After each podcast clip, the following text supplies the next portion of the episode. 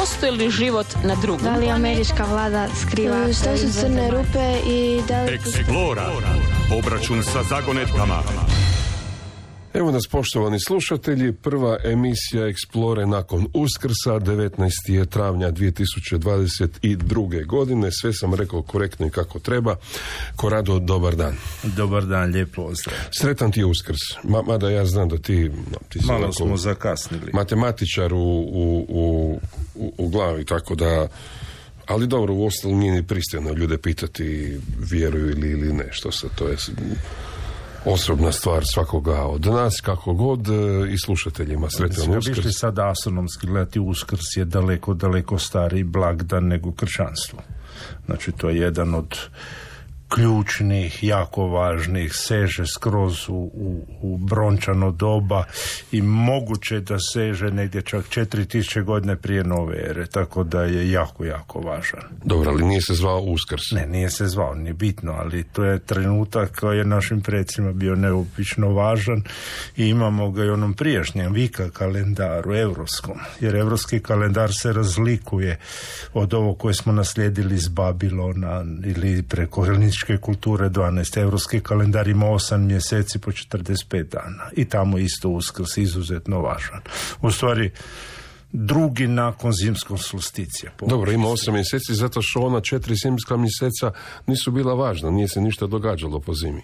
Godina je onako poč- počinjala, evo, za Uskrs, kako ti kažeš. Na- godina je ovaj dio kada naravno da kada su došli novi kalendar, kada je došlo kršćanstvo da je trebalo to sve srediti. Recimo, svi sveti su trenutak kad se uzimalo da zlo zauzima zemlju.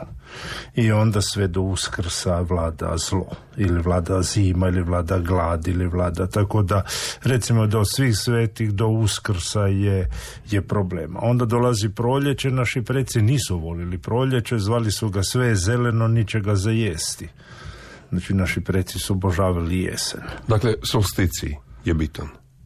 O, ovo je ekvinoci, inače, kada je e, solsticij je važan, dva su naravno solsticija. Zimski je bio važan jer se prestane kratiti dan. To je bio apsolutno najvažniji događaj Znači, solsticiji Božić, ekvinociji, Uskrs. Da. Ali ti imaš i ljetni solstici, i Ivanski krijesovi, i Vanje, koji je izuzetno važan bio, to je bio dan vjenčanja. Onda imaš datum oko 1. maja, Beltane, to je trenutak zaruka, izuzetno važan našim precima.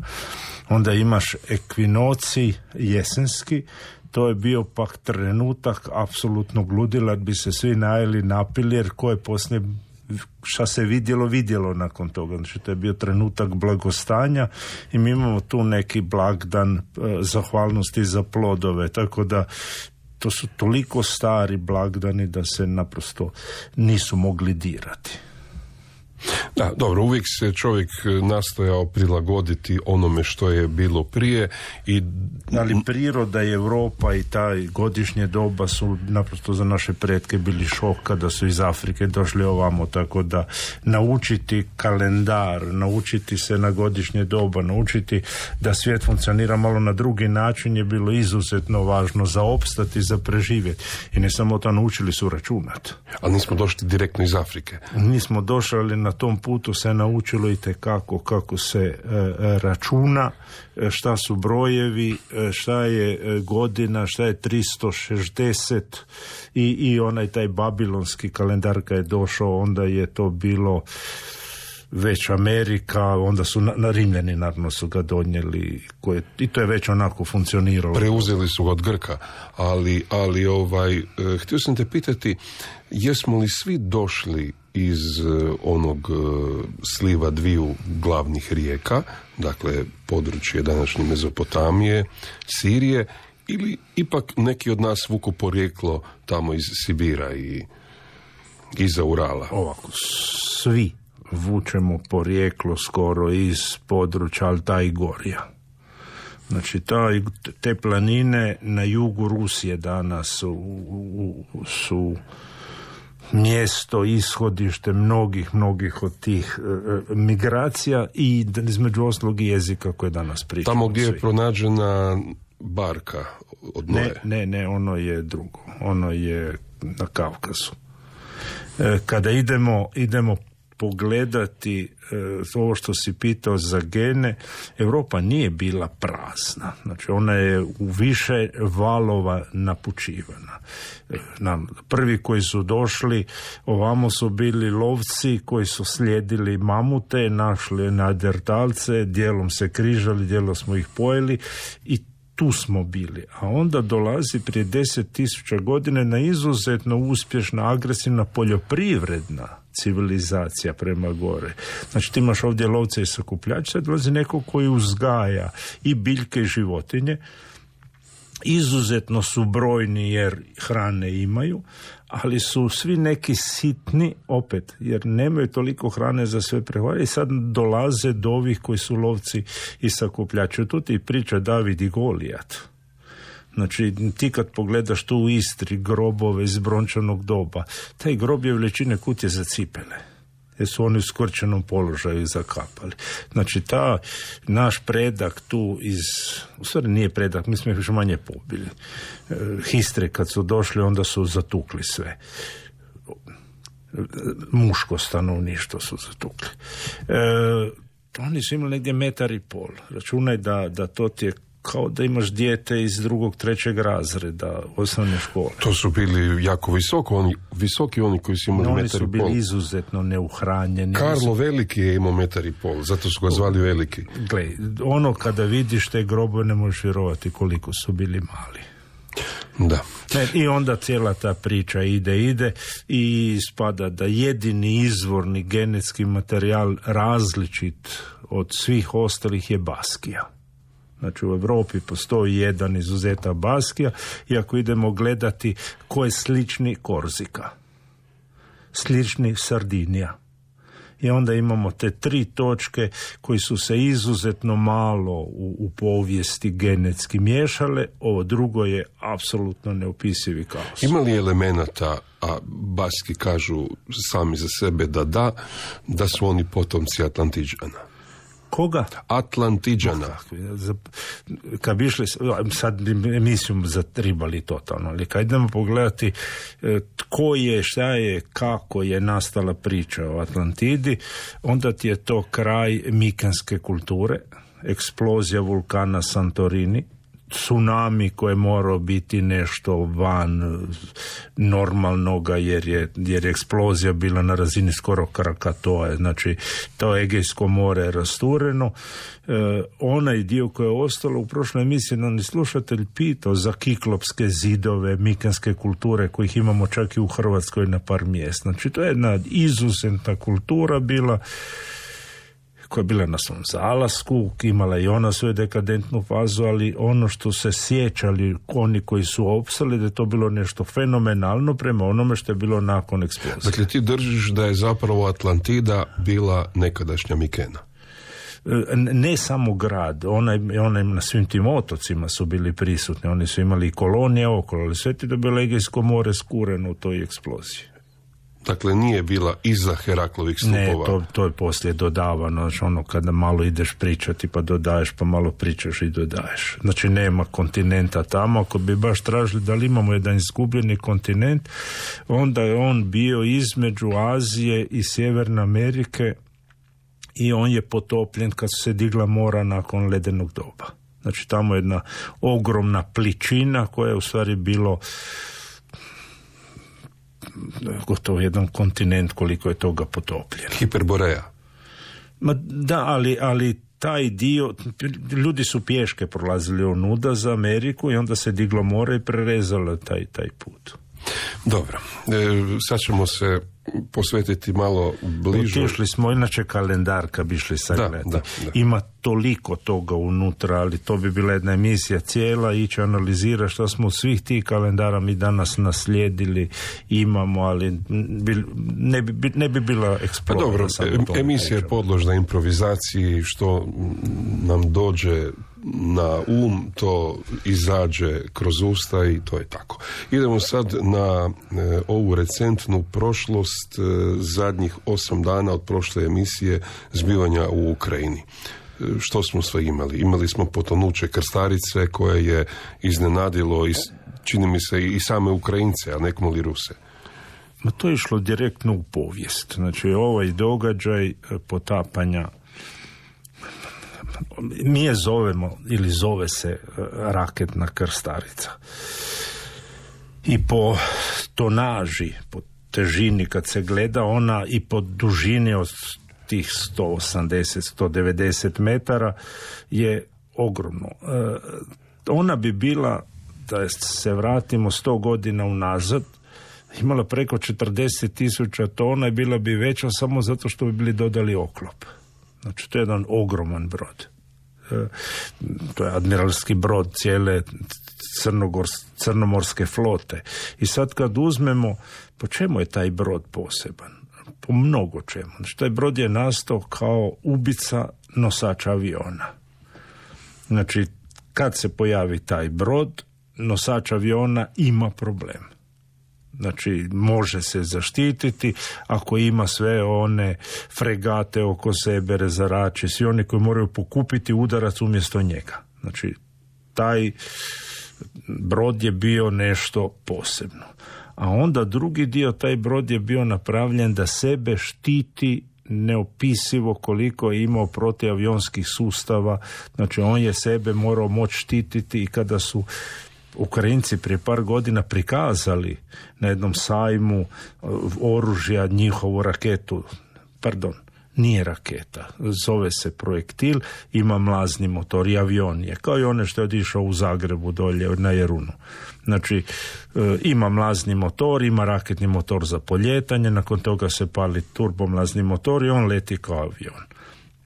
I na slikama i na opisima koji ima na internetu je krivo napisano. Znači bojeva glava mu nije na vrhu, ne bi letio da je to tako. To je avion, mora imati težište koje mu je korektno.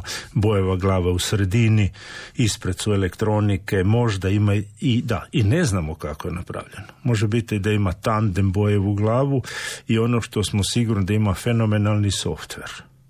Znači to nije ona raketa kako je išla u Zagreb dolje, to je raketa ili projektil koji ima jako, jako dobra računala unutra.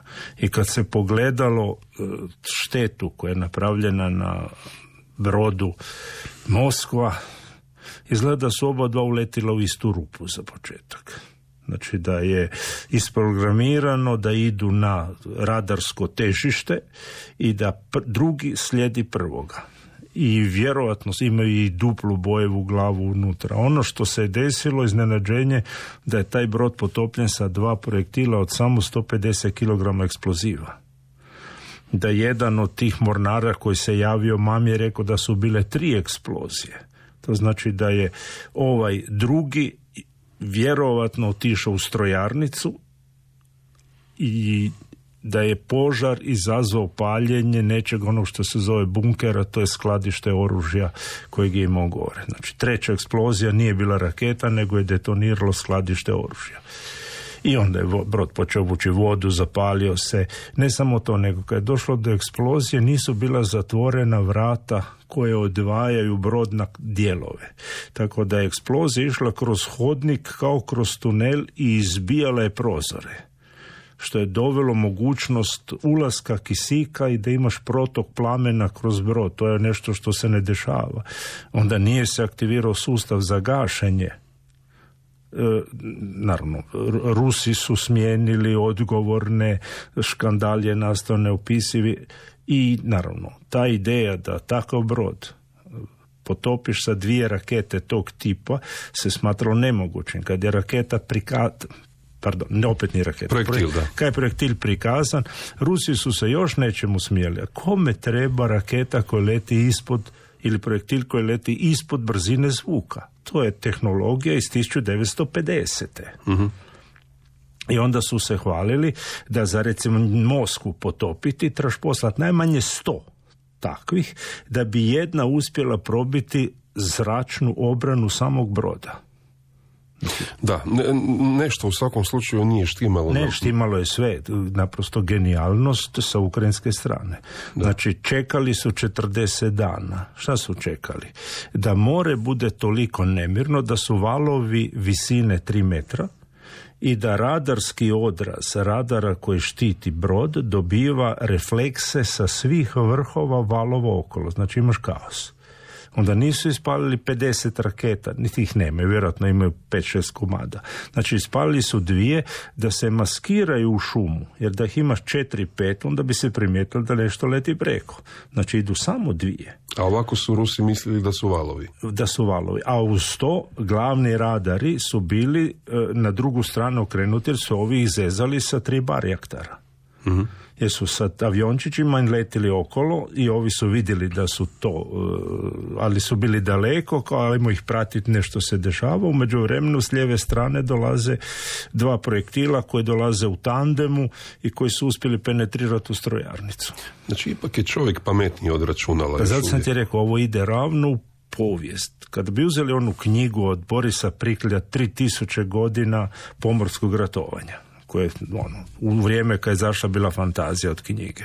Ovo ide unutra sa potapanjima Bismarka, ovo mhm. ide sa potapanjima e, u, u, u bici kod Visa Reditalja, admiralskog broda. Da, da, da, Znači, to je nešto prvi put viđeno u, u pomorskom ratovanju. Dronovi koji zezaju i maskiraju. Odvraćaju pažnju. Čekanje trenutka da valovi i radarski odrazi budu takvi da se ne vidi. Ne poslati puno, nego poslati toliko da se sakrije u šumu i naravno da je čovjek odgovoran za taj poduhvat odmah unaprijeđen u ukrajinskoj vojski, a ono trolanje ko ne rade, nisu rekli zašto, za ono što svi znamo. Da, 40 i nešto mornara je izgubilo život u, u te tri eksplozije. Računaj da svi koji su bili u hodnicima koji nisu imali zatvorena vrata. Da, no na kraju, Ukrajinci su je sagradili, Ukrajinci su je potopili. Da, i oni su znali da gdje je mekana, tako da vjerovatno taj dio, e, kada imaš projektil sa ovim računalima, mogli su čak i birati da li da ide na radarsko težište ili da ide 10 metara lijevo desno. uh Znači, danasnja kompjuteri su fantazije od fantazije prema onome što je bilo 50 godina kad se prve takve rakete Dobro, i sad slijedi ono najvažnije pitanje, uvod je bio malo duži, ali sam siguran da slušatelji ne zamjeraju. Što je Moskva odnijela sa sobom na dno? Amerikanci su se javili sinoć da vjerovatno nema dvije nuklearne bojeve glave. Jer Moskva je imala 16 tih ubica e, nosača aviona i jedna je dovoljno da potopi nosač aviona. To su jako, jako posebni projektili, tri puta brži od zvuka, jedna tona eksploziva, ako jedan taj uspije penetrirati nosač aviona, on je dolje. E, za svaki slučaj bilo je planirano da nose i bojeve glave od 450 kilotona. To je to je 20 i nešto puta više nego ono što je bačeno na Hiroshima. Znači, solidna termonuklearna bojeva glava. I ideja je bila da vjerovatno od 16 dvije su takve. I Amerikanci su izašli sad sa podatkom da nisu. Znači sve je klasika.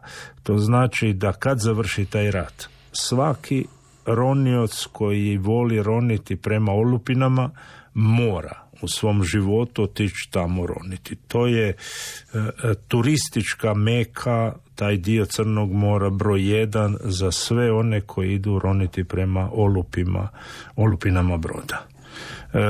E, možda je izvade? Ne splati se.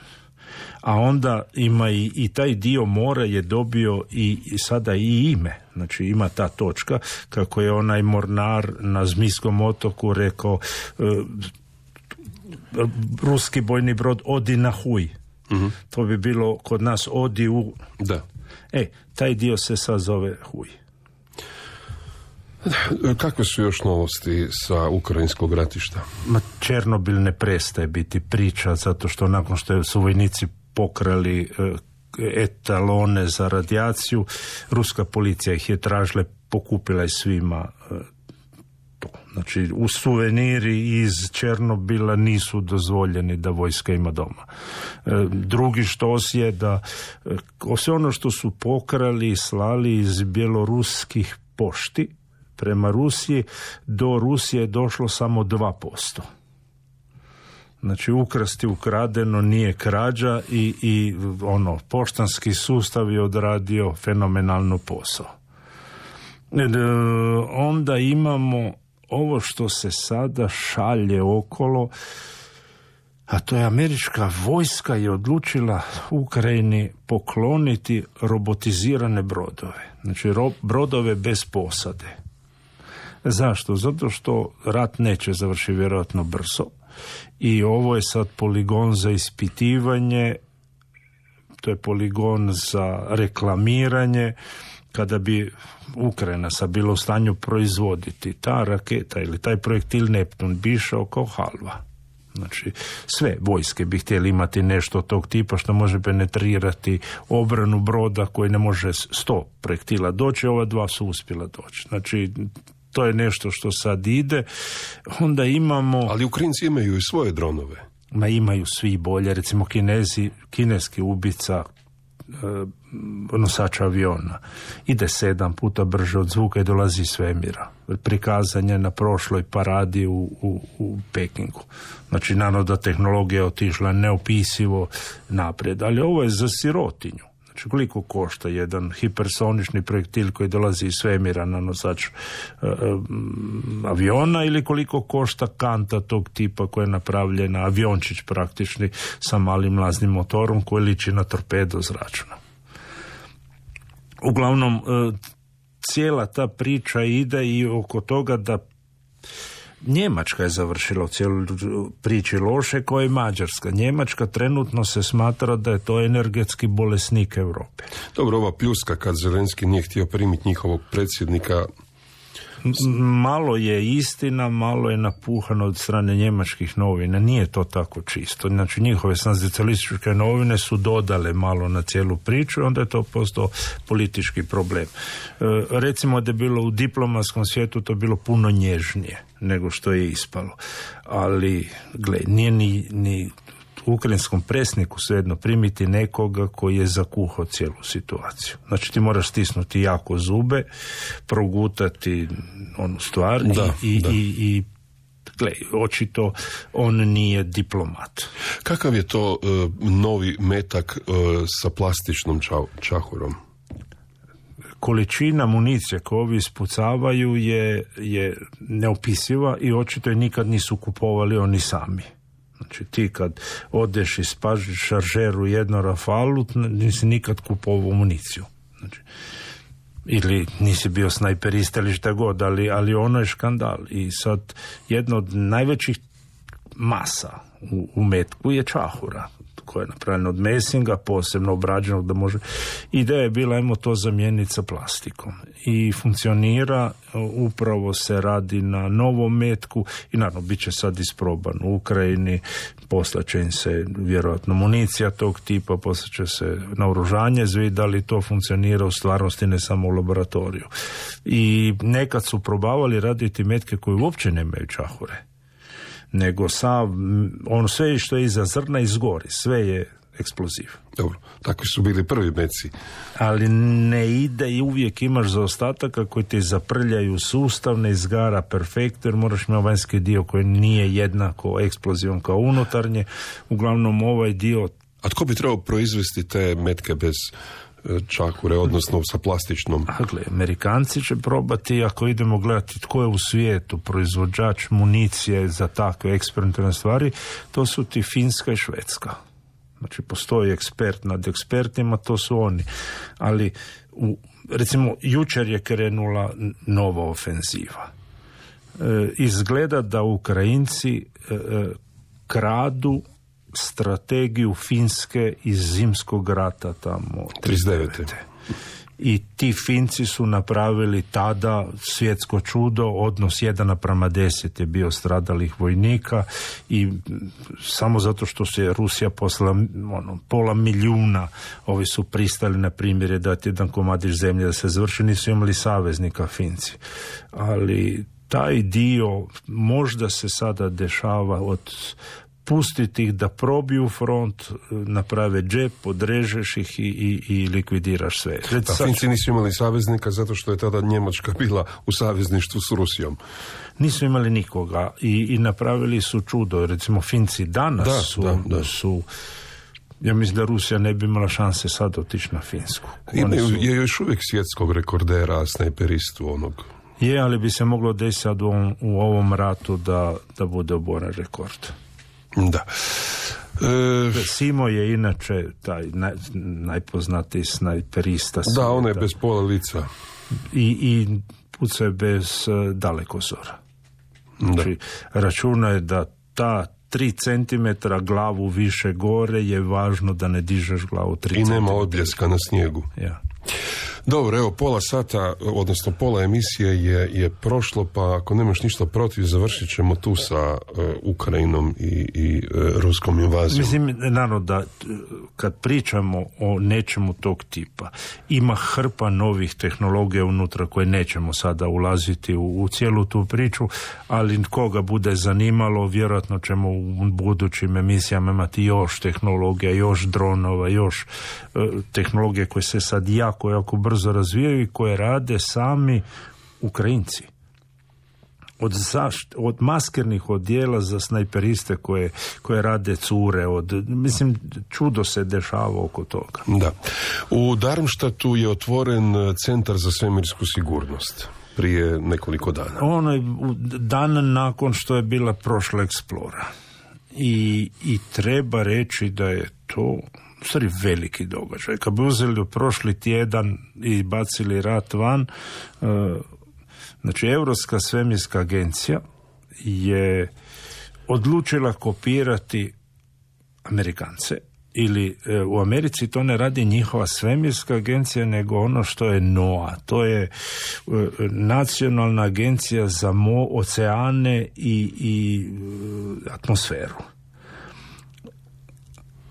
mi imamo jučer je bilo znači e, jedna eksflara na suncu koja je išla na svu sreću bočno Prekjučer. da, prekjučer. Da. E, koja je išla bočno i da je pogodila ta zemlju, onda bi mi iz Istre gledali polarno svjetlo. E, imamo silnu aktivnost na suncu i Europa je bilo cijelo to vrijeme u principu nespremna za nešto tog tipa. A Amerikanci osim te civilne sad imaju i vojni ured za svemirsko vrijeme ili space weather. I ta svemirska klima je nešto što uglavnom se niš ne dešava. Kad se desi, onda imamo uragan, nemamo GPS koji radi.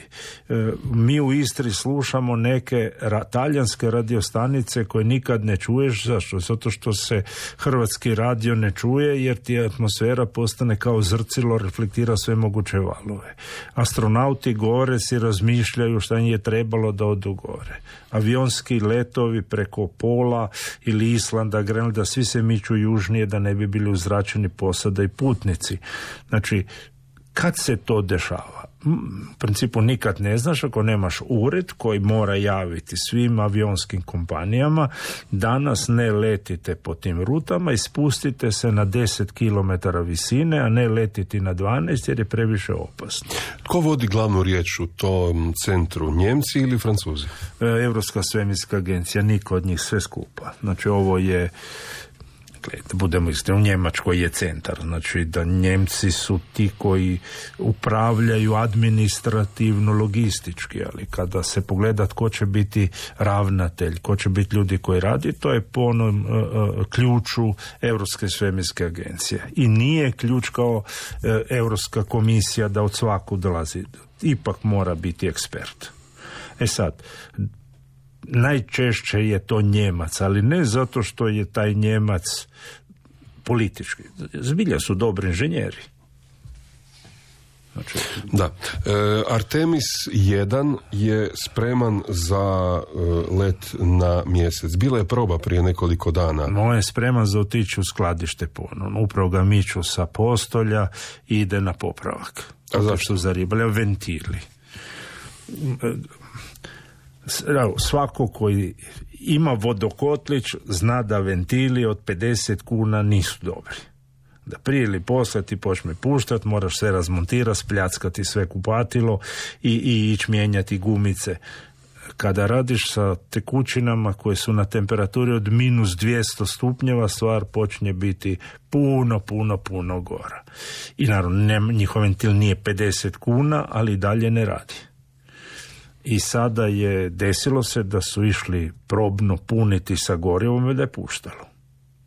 E sad, kad se to dešavalo prije 50 godina, onda biš ti kad imaš gorivo na minus 200 e, stupnjeva, uzeo jedan veliki ručnik, smočio u vodu i zamoto oko ventila. To se zaledilo i radilo jedino što se nije smjelo desiti ručnik bude masan i da motaš tamo di pušta kisiku. Jer onda bi bilo bum. Jer onda se desilo se, N1 je tako otišla raketa. Ali to se recimo ne smije više raditi i onda nema ručnika, onda se raketa skinula, upravo se vozi natrag u skladište, mijenjat će se ventili. A zbog čega su isprobavali pogon e, tako što je raketa ležala na zemlji? Ne, ovo je stajalo vertikalno bilo je na punjenje, bilo je sve spremno za poljete. Ona je već bila na, ona je bila na, na, na lansinoj rampi. Posada je već došla u Floridu vježbu. Onda sam neku drugu gledao, bilo je testiranje sad prije. Oni non stop testiraju.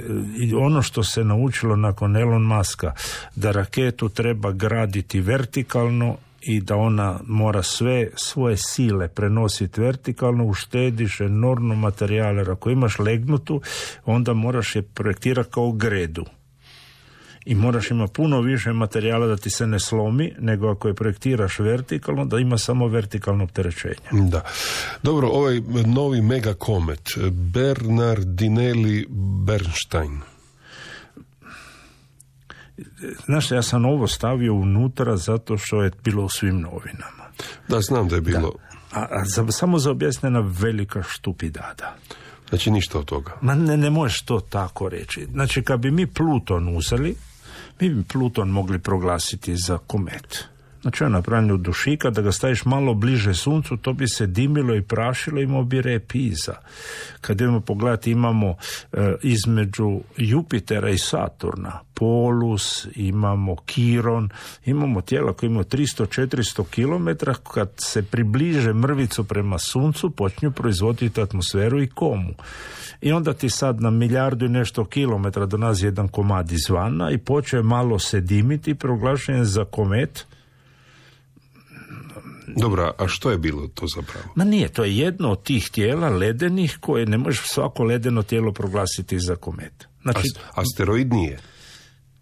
Ma, ako ih idemo baš zvati, to su e, e, e, gromade leda koje mi sve skupa zovemo mala tijela sunčevog sustava. Razlika asteroid, komet je nastao prije 200 i nešto godina. Mi danas ne razlikujemo ih na taj način. Zašto? Zato što mi u međuvremenu smo otkrili da između jednih i drugih ne postoji granica da postoji prijelaz, da postoji neki koji su malo jedno, malo drugo. Znači, Gle, taj problem ima recimo kad ideš spredati homo sapiens i on kaže ovi su bijelci, ovi su crnci ali ti imaš i sve one između, kako ćeš one mulate i one druge, mi smo svi homo sapiens, gotovo. Neki su ovakvi, oni drugi su ovakvi, neki imaju više leda i manje stijena, drugi su samo Znači sve su mala nebeska tijela. Sve su mala tijela sunčevog sustava i sva koja Čekaj, imaju sunčevog leda... sustava ili ovaj bio iz sunčevog sustava? Da, ovaj bio iz sunčevog sustava. Znači, ima, ima još jedna vijest, isto tjedna, da je američka svemirska taj e, straža njihova ili, ili Space Command otkrila u podacima da su došlo jedno tijelo i ušlo u zemljenu atmosferu i da je došlo između zvijezdanog prostora. Čekaj, ali to su otkrili sada, a tijelo je došlo prije osam godina. Da, podatke trebaš pregledati, nije to automatski. I? Zašto su toliko tajili? Ma nije ti nego je problem da je vjerojatno isti, nije istiniti događaj. Bez što su se svi raspisali okolo što to je Space Command rekao. Kad ideš pitati ljude koji se zbilja time bave, onda će ti reći da je to onaj bullshit, da podaci nisu dovoljno dobri i da izvoditi iz tih podataka taj zaključak je neodgovorno. Jer kada ima jedno pravilo znanosti, ako ideš tvrditi nešto jako veliko, onda moraš imati jako, jako sigurne podatke. Znači, ti, ako ćeš neku sitnicu tvrditi, ajde, svi će ti oprostiti, ajde, malo si se zaletio. Ali kad ideš tvrditi nešto ogromno, jako važno, onda i podaci moraju biti takvi da tvoja sigurnost te tvrdnje mora biti 3, 5 sigma barem. A to je da ti je greška bude jedan naprama recimo 9000. U ovom slučaju to nije tako, tu je greška da to je 1 napravo 50% i to se ne radi i taj dečko koji je to napravio vjerojatno si upropastio karijeru. Dobro, ali pročitao sam u ovom članku kojeg si stavio da su astronomi koristili satelit za otkrivanje neprijateljskih projektila. Od, opraši od kad je krenulo se ispitivati atomsko oružje, trebalo imati način za ispitati što ovi drugi rade i onda je ubačeno gore hrpa satelita koji gledaju teleskopima prema zemlji i gledaju da li se javljaju bljeskovi. Znači bljeskovi u svjetlosnom dijelu, bljeskovi u rengenskom području, u gama zračenju i kad se dese ti bljeskovi tog tipa, onda znaš, ako je bilo bljesak optički i dođe ti onda bljesak gama zračenja, da je bila nuklearna eksplozija i tako su bili Izrael jednom i optužili da je kod Južne Afrike isprobavao atomsko oružje. Nije, nego je bilo meteor tog tipa ogroman koji je detonirao nad Južnim Atlantikom. Znači, onaj dio priče oko praćenja i svemira je danas došlo do toga da kad Google je prekjučer išao objaviti detaljne slike svih ruskih baza iz inata Rusima. I onda se vidjelo da dio aviona koji se kad se slika iz svemira vidi koliko oni aviona imaju, da ne postoje da su stiropora napravljeni jer je došla velika rezolucija. Znači Rusija ima puno, puno manje modernih aviona nego što je parkirano na, uz, uz piste okolo. Dobro, i ova JNA je tu u Pul imala one Thunderbolte ili, ili kako su se zvali oni iz 48. Ne, ne, ovi su, ovi su puhno vjetar pa ih je raskidao, tako da se vide krile repovi koji su letjeli okolo nakon oluje. A koliko je uspješno, samo ćemo se na trenutak vratiti, e, koliko je uspješno ovo rusko ometanje GPS-a? Ne, nije i ne samo to, e, Starlink od e, Elon Muska su išli ometati i Starlinku je trebalo tri dana da napišu softver na drugi način da ih ne možeš ometati. Znači, e, zaboravljamo da danas sve što radimo u pozadini je softver. Da, to nisu više radio i televizija, elektronika od prije 50 godina da je to nešto što ide sve na filtriranje, da podatak je hrpa brojeva s brojima radi što god hoćeš. Tako da ako ti imaš dobru elektroniku, dobro računalo i softver, niš nije problem. Dobro, to je ona paradigma stavimo pametne glave skupa. To znači da kineze nitko više ne može dostići, jer oni imaju najviše pametnih glavi skupa. Ne funkcionira tako da to bi onda ispalo da četiri njih koji imaju kocijent inteligencije 100 su daleko bolji nego Einstein koji ima 140, 170, 200 koliko uzmeš, jer bi ovo bilo 400, ne zbraja se na taj način. Znači, ti moraš imati osobu koja, koja je u principu jedinstvena. Znači, taj kvalitet ne ide na taj način i onda je pitanje da li kineski sustav i kinesko školstvo i partija mogu dozvoliti taj rast slobodne volje jednog intelektualca da postigne tu izvrsnost tog tipa. I iz onog iskustva Sovjetskog saveza znamo da je to moguće u matematici, da je to moguće u fizici, jer to partija ne razumije ali sve ono što ima mrvicu društvenih znanosti ili, ili odnosa sa društvom, to ne funkcionira. A dobro, u Kini je društvena znanost e, partija i komitet, da, da, kao što ali i kod nas bilo. imaš unutra i taj dio. Recimo, Saharov je napravio termonuklearnu bojevu glavu ali nije bio zadovoljan sa štime što se desilo, onda se država okrenula protiv njega. Da. Znači ti ne možeš, a onda su kolege to vidjele. Da, da, imali su problem. Ma, da, ovi su rekli kad bi došli na kongres, a niste, nije vas bilo nekoliko godina, šta se je desilo? Kaže, imao sam šećernu bolest. Da, da, da. Zato što je sahar u šećer na ruskom. Da, da, da. E, htio sam još malo iskoristiti vrijeme, još nam je desetak minuta ostalo. E, ova vijest o pomlađivanju kože me, moram priznati, zgranula da, da e, žena koja ima 53 godine, dakle u najboljim je godinama, sa intervencijom e, genetičara može dobiti kožu kao 20-godišnjakinja. Uz medicinski nadzor jer je tehnika bila opasna. Dobro, to... Znači ići e, veliki dio stanica u koži pretvoriti u matične stanice je nešto što ne biš išao raditi bez kontrole. Dobro, to, to znači samo da treba imati dosta nula iza jedinice u dolarima.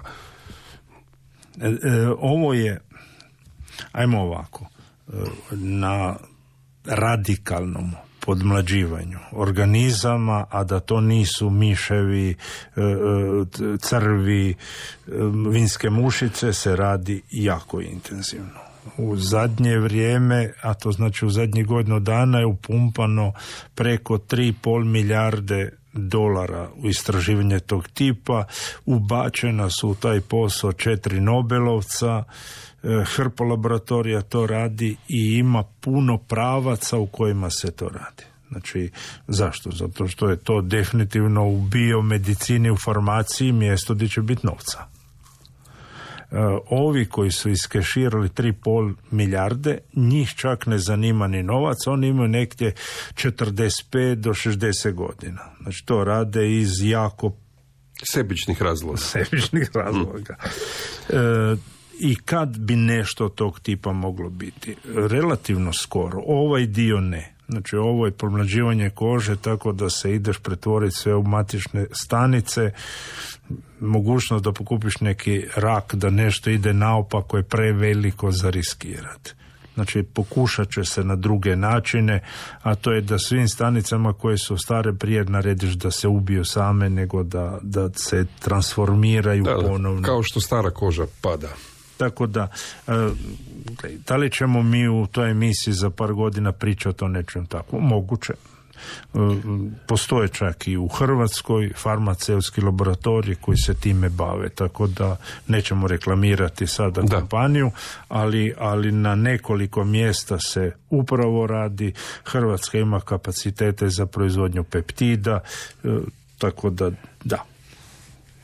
Da, slušatelj ili slušateljica sad nije važno veli da e, je život u, da, da je za javljanje života u svemiru da su potrebni točno određeni kemijski elementi. Je li moguće da je ta pretpostavka kriva? Odnosno da mogu i neki drugi elementi e, posljedično uzrokovati život. oko toga ima barem jedno 60 godina, ako ne i, i koju godinu više, neopisivih rasprava i ispada da možda bi mogli neki zamijeniti neki drugi ako ovog prvog uopće ne bi bilo. u, u onom periodičnom sustavu elemenata, kad se ide pogledati po vertikali koliko ono elektrona ima u vanjskom motaču, onda zbilja neke od njih se mogu zamijeniti sa nekim drugim, ali ako postoji onaj prvi, on je energetski mrvico efikasniji i uvijek će on sjesti ako nema ovog drugog. Recimo u DNK jedna ideja je bila da bi mogao arsen zamijeniti fosfor. Ali to znači da fosfora uopće ne bi smjelo biti jer ako se pojavi fosfor, on će zauzeti to mjesto jer mu je to puno bolje mjesto za njega. I to je ja mislim preno 20 godina u eksplorama smo o tome pričali kada je u onom jezeru u Kaliforniji se misle su našli bakterije koje imaju DNK, a osnova nije fosforni atom nego arsen. Sad se zna da to nije istina. I kada idemo pogledati ono što se zove biblioteka, uzmemo sad te kemijske elemente koje čine život taj koji znamo. I idemo ih miješati, vidjeti koje molekule možemo dobiti. I dobijemo jednu ogromnu količinu organskih molekula koje one čine. Idemo zamijeniti sa nečim drugim, recimo ugljik sa silicijom. Idemo i dobit ćemo, ali taj library, ta biblioteka kemijskih elemenata nije tako bogata. I kada bi išli sagledati da li je moguće na drugi način složiti život, da li možemo imati onaj helix DNK da umjesto dvije ima tri spirale i odgovor je isto da. Znači može se, ali je prekomplicirano energetski se ne isplati. Znači ono što gledamo život danas je uz najmanje energije najmanje troška proizvesti najbolje moguće. I to je ono što mi gledamo okolo. To je najekonomičnije. Da li možemo bolje? Može, ali treba platiti energetski. I mi jesmo, recimo, ljudi, smo defekt, jer najsavršenije, najbolje, naj, naj su bakterije uzmeš koliko su male, koliko su efikasne, koliko dobro procesiraju, da kada se nađe puno njih zajedno naprave film i da se taj film ponaša kao organ. Ne ponaša se svaka bakterija u bakterijskom filmu jednako, nego se ponaša kao jedno zajedničko biće, kao jedan organ. Kad se nađe više miješanih bakterija koje čine film, onda je to cijeli organizam. Ali bakterije nemaju samosvijest. Ma da, to je druga priča. Ko je rekao da je samosvijest cilj?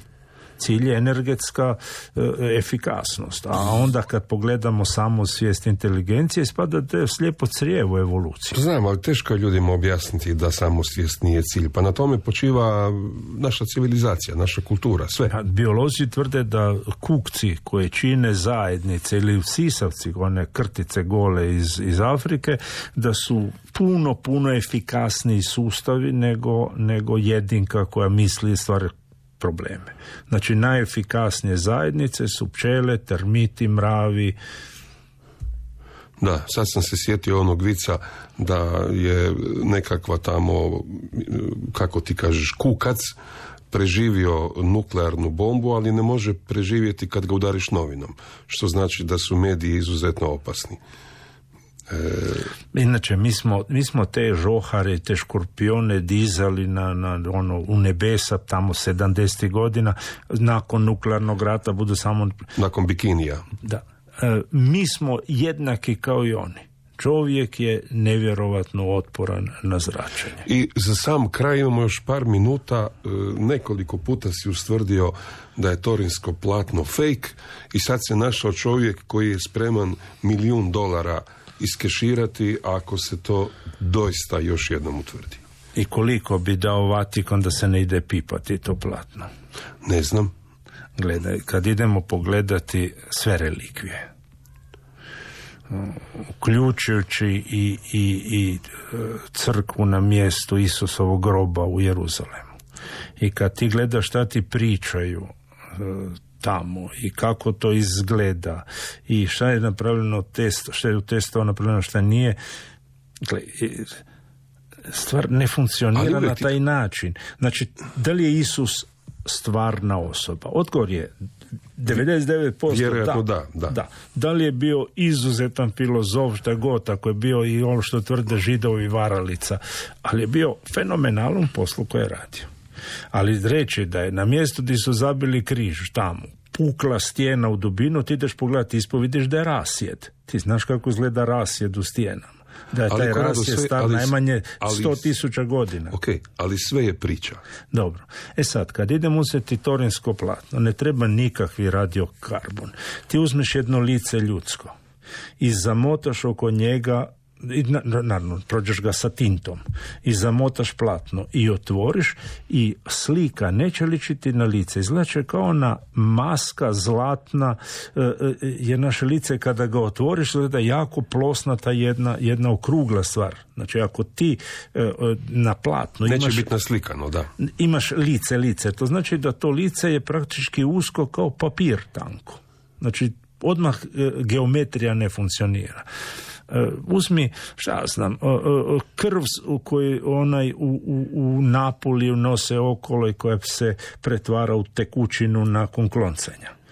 I naravno da analiza e, spektrom pokazuje da ima željeza unutra. Ali ako ljudima, željezni klorid. Ako, ako ljudima uzmeš priču, što im ostane? Ma da, sad govorim da to, ne, ne smiješ to tako gledati.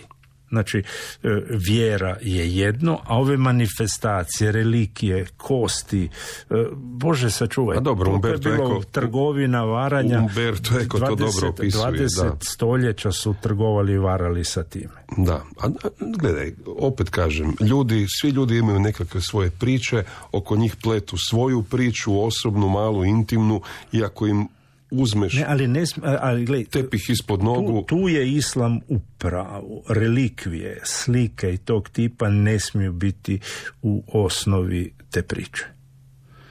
Znači, to je filozofska priča, to je moć riječi, a ne predmeta neke kosti nečega tamo. Znači, tu je, apsolutno su oni u pravu. Dobro, oni su najmlađi pa su imali vremena ali, priču ali, postaviti ali, na noge Taj dio drugačije. da je osnova kršćanstva nema veze sa nikakvim kostima, moćima, sa nečim, nego da je vezana uz filozofske postavke, uz neku vjeru, neko, ali, ali ne materijal. Poštovani slušatelji, ko rado ja ćemo ovaj razgovor nastaviti uz čaj i kavu. Kava je za mene čaj sa mlijekom za njega a vas ostavljamo u dobrom društvu nekih drugih programa pa sve za nekih otprilike sedam ili osam dana kad ćemo opet mi doći na red. Do slušanja. Do slušanja. Postoji li život na drugom? Da li američka vlada skriva? Što su crne rupe i da li... Eksplora. Obračun sa zagonetkama.